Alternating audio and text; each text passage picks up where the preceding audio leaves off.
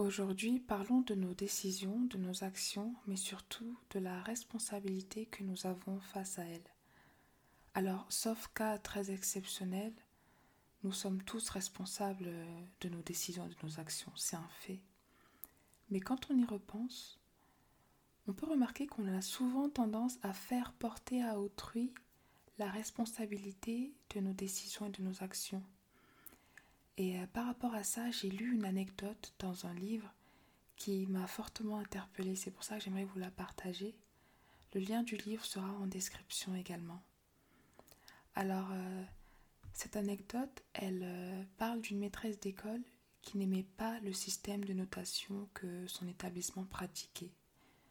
Donc, elle dira Je n'aime pas mettre des notes, mais je suis obligée et une personne qui venait la consulter lui demande Pourquoi êtes-vous obligé?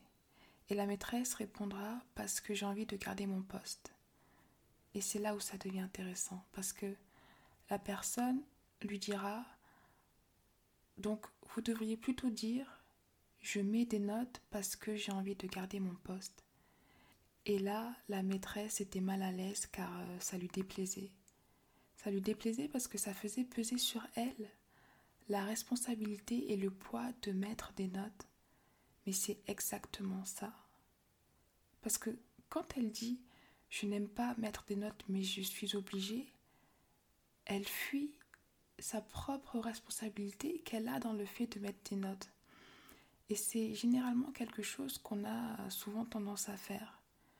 Donc c'est important de, de prendre en compte, de prendre conscience que nous sommes responsables de nos actes et nos actions. Et surtout comprendre que ne pas en prendre pleinement conscience peut être très très très destructeur parce que on peut se mettre euh, dans des situations qui nous desservent sans forcément chercher le moyen de s'en sortir.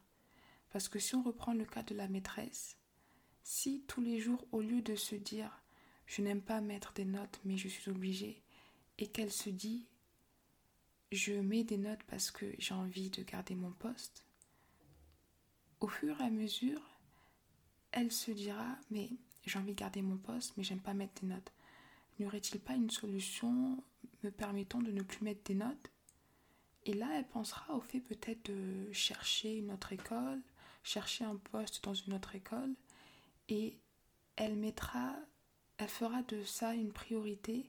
Donc euh, en gardant son poste actuel, elle entamera des actions, des recherches pour trouver un autre poste. Donc aujourd'hui, je vous demande euh, de penser à des actions que vous faites euh, qui vous mettent mal à l'aise, que vous n'aimez pas forcément, mais que vous vous sentez obligé de faire et essayez de trouver la raison finale qui vous pousse à faire cette action-là.